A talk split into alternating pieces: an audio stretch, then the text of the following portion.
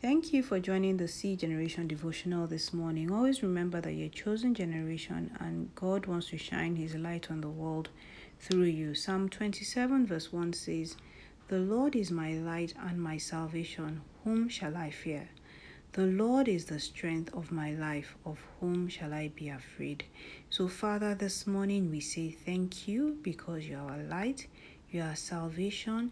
You are our strength. You are everything to us. And because of that, we will not fear anything or anyone in the name of Jesus. Thank you, Father, because you are such an awesome God. In Jesus' name, we have prayed. Amen.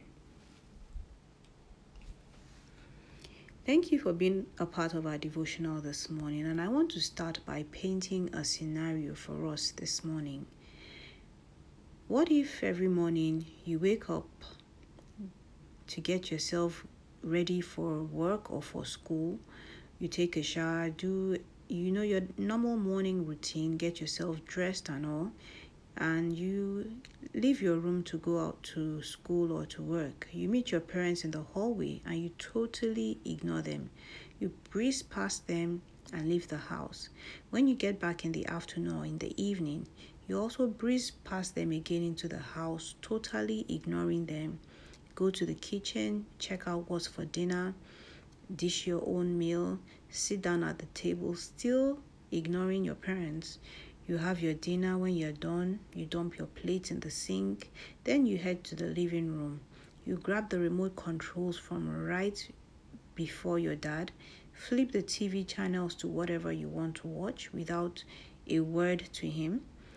Then, when you're done watching TV, you switch it off, go straight to your room without saying good night or even uttering a word to either your mom or your dad. Now, you keep up this kind of behavior for an entire month. Then, one day, out of the blues, you run into some trouble and you need some money. So, you quickly call your dad or you call your mom over the phone telling them urgently that you need them to send you money into straight into your account and you need it and you need it now. Now, if you were your mom or your dad, what would you think and how would you feel?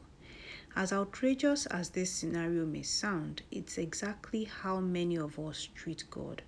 We ignore Him completely, breezing past Him day in, day out, morning, noon, and night. And the day we manage to give Him a thought, maybe it's a quick hi and bye, and we take His grace for granted, his blessings, His protection. We take everything for granted. And then the day we get into trouble, we are running to Him, calling Him frantically, and we want Him to sort us out and sort us out immediately. You know, in every relationship, communication is key. And you cannot have a relationship with God without communicating with Him, as we painted in this scenario. Communication is very, very critical to every relationship. It's important in building our relationship with God. And the thing is, God really wants us to communicate with Him. You will see several parts in the Bible where God invites us to have conversations with Him. In Jeremiah chapter 33, from verse 2 to 3, the message translation says, This is God's message, the God who made earth, made it livable and lasting, knowing everywhere and known everywhere as God. Call to me and I will answer you. I will tell you marvelous and wondrous things that you could never figure out on your own. In this verse, God is encouraging us to call on Him. He's always there waiting for us. We are the ones that are distracted, we are the ones that are too busy for Him. Revelations chapter 3, verse 20, the New Living Translation version says, Look, I stand at the door and knock.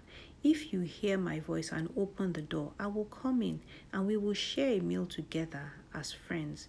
This is how intimately God wants us to communicate with Him. He wants us to communicate with Him as friends, as a father to his child, not distantly like strangers, but intimately. You know, there several people in the Bible that had personal, intimate conversations and relationships with God, like Abraham and like Moses. Let's read Exodus chapter 33 from verse 12 to 23. He says, Moses said to the Lord, I know that you have told me to lead this people to the land you promised them, but you have not said who will go along to help me. You have said that you are my friend and that you are pleased with me. If this is true, let me know what your plans are. Then I can obey and continue to please you. And don't forget that you have chosen this nation to be your own. The Lord said, I will go with you and give you peace. Then Moses replied, If you aren't going with us, please don't make us leave this place. But if you do go with us, everyone will know that you are pleased with your people and with me. That way we will be different from the rest of the people on the earth. So the Lord told him, I will do what you have asked because I am your friend. I am pleased with you. Then Moses said, I pray that you will let me see you in all your glory. The Lord answered, All right, I'm the Lord, and I show mercy and kindness to anyone I choose.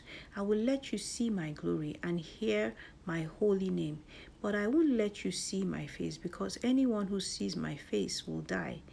There's a rock not far from me. Stand beside it, and before I pass by in all my shining glory, I will put you in a large crack in the rock.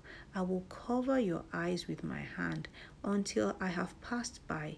Then I will take my hand away, and you will see my back. You will not see my face. Now, isn't this just amazing? Look how God and Moses are communicating and talking like intimate friends. Yes, Moses was an ordinary person like you and I, and he even existed in the Old Testament long before Jesus came. Moses didn't have the Holy Spirit living on the inside of him like we do, yet he had that personal communication with God. And any of us can have this level of intimate communication that Moses had with God. It just takes us developing that intimate relationship with Him. So, like we've said all week, to have this level of relationship with God, we have to have the desire to know Him. We must spend quality time with Him, make the sacrifice to go out of our way to do whatever it takes to be close to Him, and we must communicate with Him constantly.